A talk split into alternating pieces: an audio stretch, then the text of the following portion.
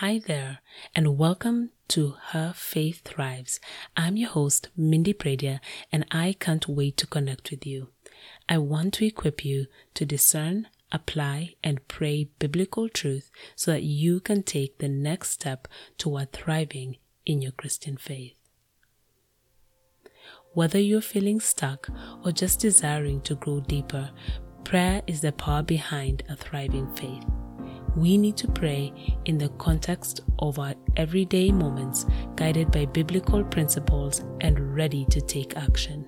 You can stop feeling stuck and start thriving when you pray authentic and truth filled prayers. I will present biblical truth and a practical suggestion to broaden your perspective and help you take the next step in your Christian faith. Let's get started.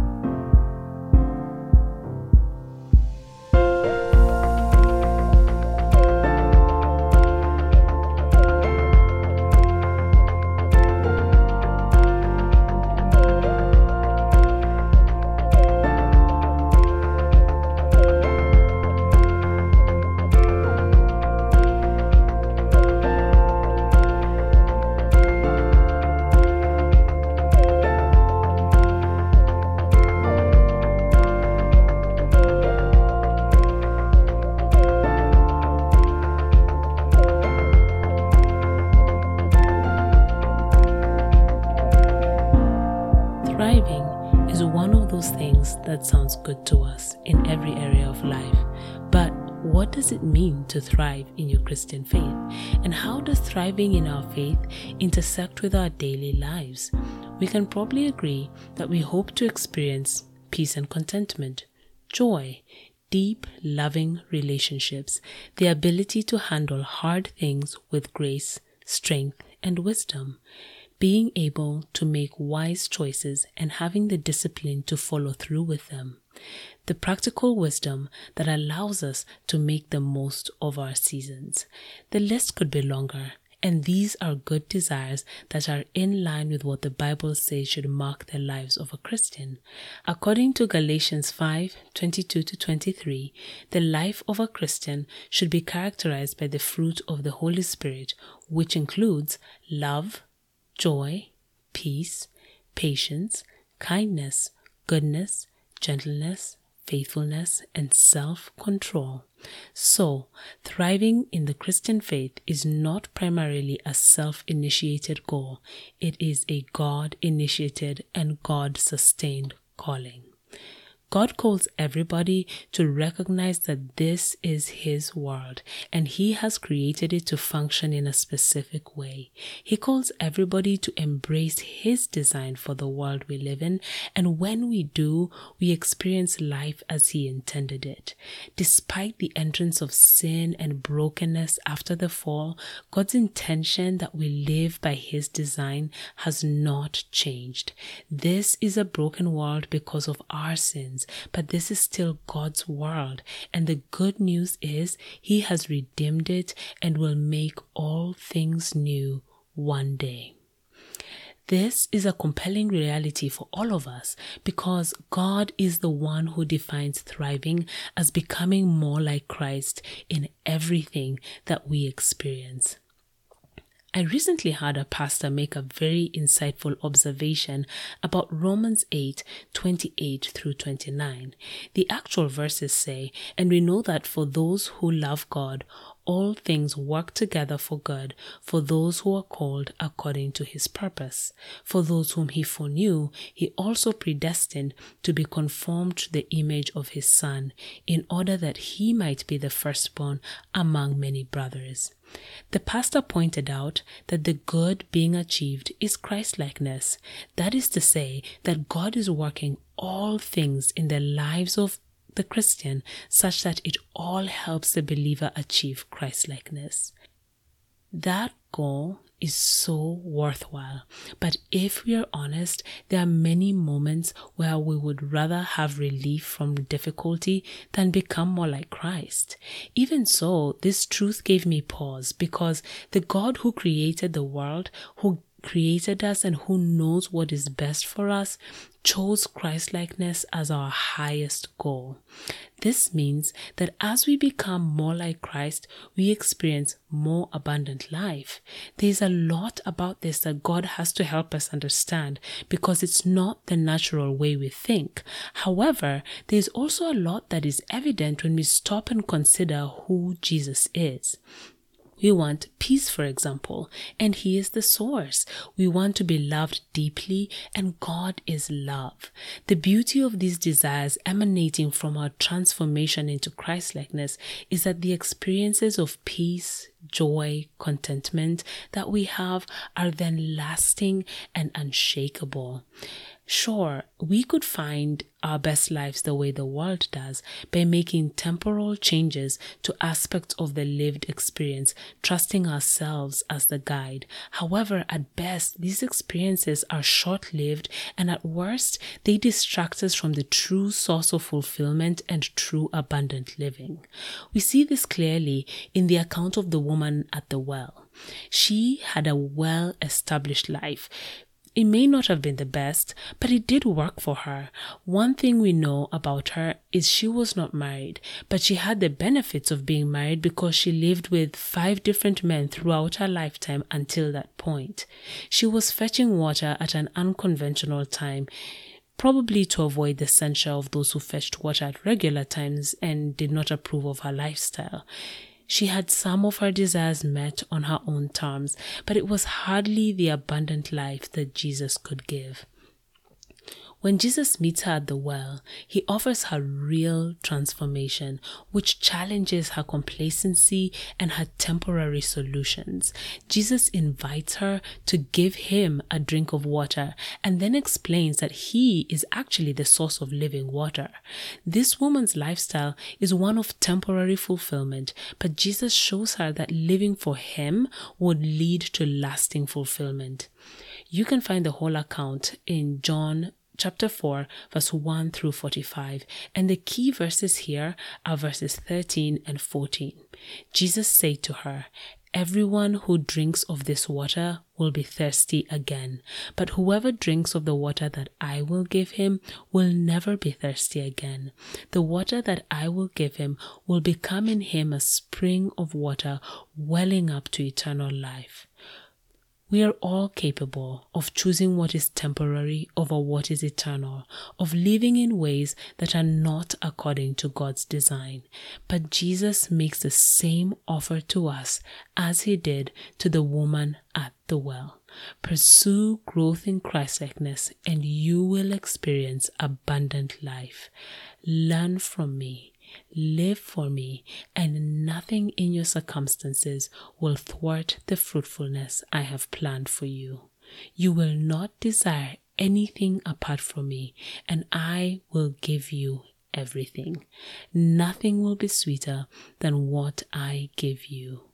This is the offer Christ made when he died for your sins and called you to live your life for him. He calls you to seek him first, and he promises everything else will be yours as well.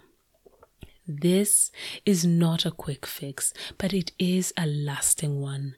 This is not always an easy path, but it is a dependable one. This doesn't always feel good, but it does lead to good. So, what does it look like to become more like Christ no matter what happens in our lives?